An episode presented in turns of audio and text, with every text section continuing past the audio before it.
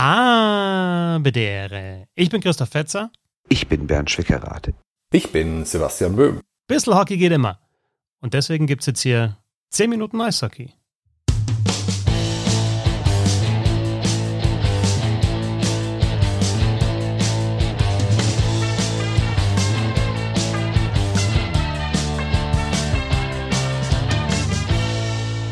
Ja, ja, ja, ja. Wie angekündigt, die 10 Minuten Eishockey an den Wochentagen unsere Eishockey-Nachrichten. Heute noch über den ganz normalen Feed.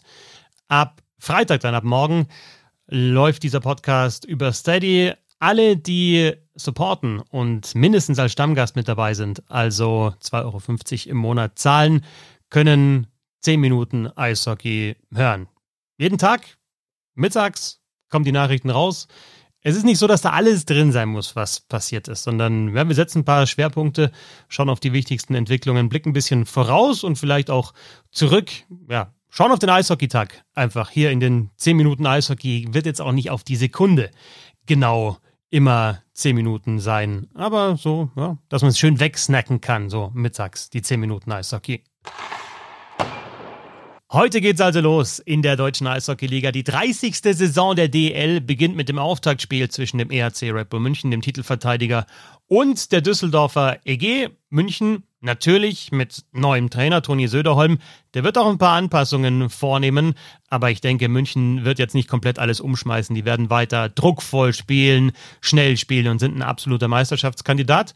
Ähm, in der Champions Hockey League das erste Spiel gegen Witkowice verloren und dann drei Siege eingefahren, aktuell Tabellendritter. Auf der anderen Seite die Düsseldorfer EG, letztes Testspiel 1 zu 2 gegen Kassel, sah nicht so gut aus und dazu dann Verletzungen und zwar richtige. McAuley, Kreuzbandriss. Karl Komiski, der in der vergangenen Saison ausgefallen ist, der hat noch gar nicht trainiert und aktuell fällt auch Brandon O'Donnell aus.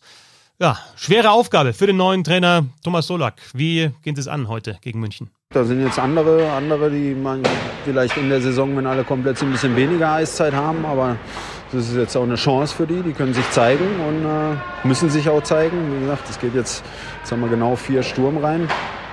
Sechs Verteidiger aktuell und äh, wie gesagt, die Gruppe, Gruppe rückt näher. Und äh, da muss jetzt jeder für den anderen in die Bresche springen.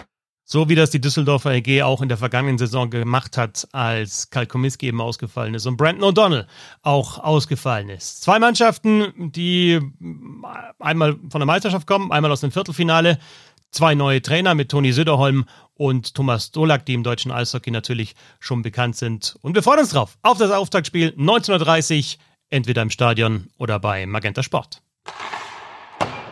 Gibt ja ein paar Regeländerungen vor der neuen DL-Saison schon ein bisschen her, aber ich will sie nochmal kurz zusammenfassen. Es gibt jetzt die Möglichkeit, einen Videobeweis auch bei Spielverzögerung, also wenn die Scheibe über das Schutzglas geht, ähm, an, anzufordern als Schiedsrichter.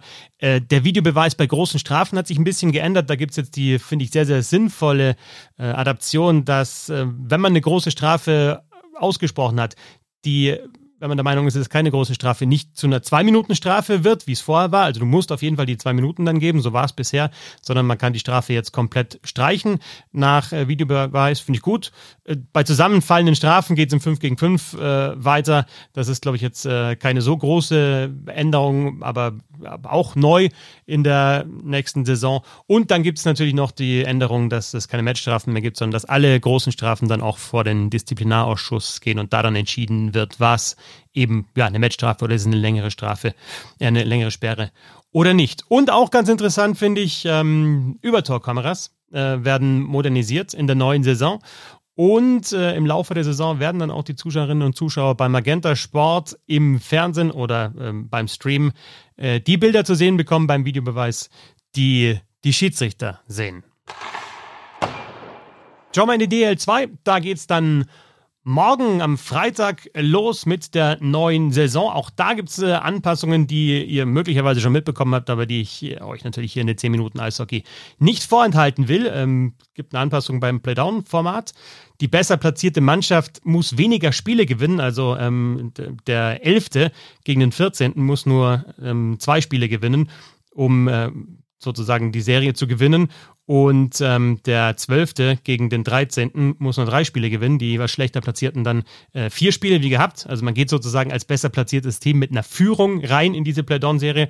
Und auch in der zweiten Runde dann in den Playdowns, wo es dann richtig zählt, äh, gegen den Abstieg geht, da kriegt das besser platzierte Team den Vorteil, dass es eben nur drei Siege braucht, um die, Siege, äh, die Serie zu gewinnen. Und äh, das schlechtere Team braucht vier. Wenn wir schon in der DL2 sind, eine kurze Nachricht noch aus Bad Nauheim. Denn Danny Austenbirken, 38 Jahre alt, viermal Meister mit München, Olympia, Silbermedaillengewinner 2018, wird neuer Torwarttrainer beim EC Bad Nauheim. Hat gesagt, dass er seine Karriere eigentlich noch fortsetzen will. Ob er jetzt auch spielt in Bad Nauheim, wenn da sich mal jemand verletzt oder mehrere Torhüter verletzen, mal sehen. Aber eigentlich hat er schon vor, weiter zu spielen. Aber Danny Austenbirken, neuer Torwarttrainer beim EC Bad Nauheim. Wir schauen zu den Frauen, denn da gibt es ja große Neuigkeiten in der Professional Women's Hockey League, der PWHL. Mittlerweile hat ähm, ja die, die, sechs Teams, die haben sich schon länger formiert. Alle sechs haben jetzt auch einen General Manager. Vier von den sechs General Managers äh, sind Frauen.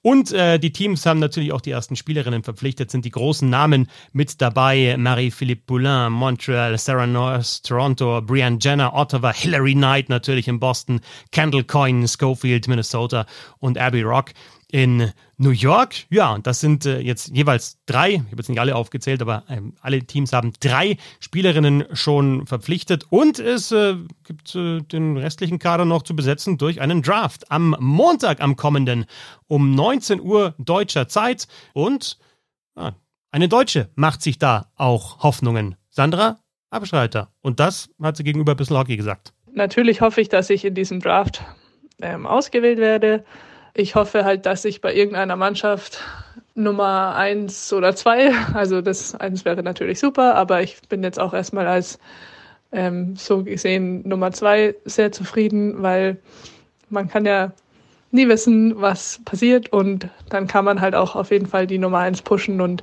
ich glaube, da bin ich eigentlich ganz gut eingestimmt, ja, dass ich da eben auch der Nummer eins dann ähm, in Anführungsstrichen Druck machen könnte.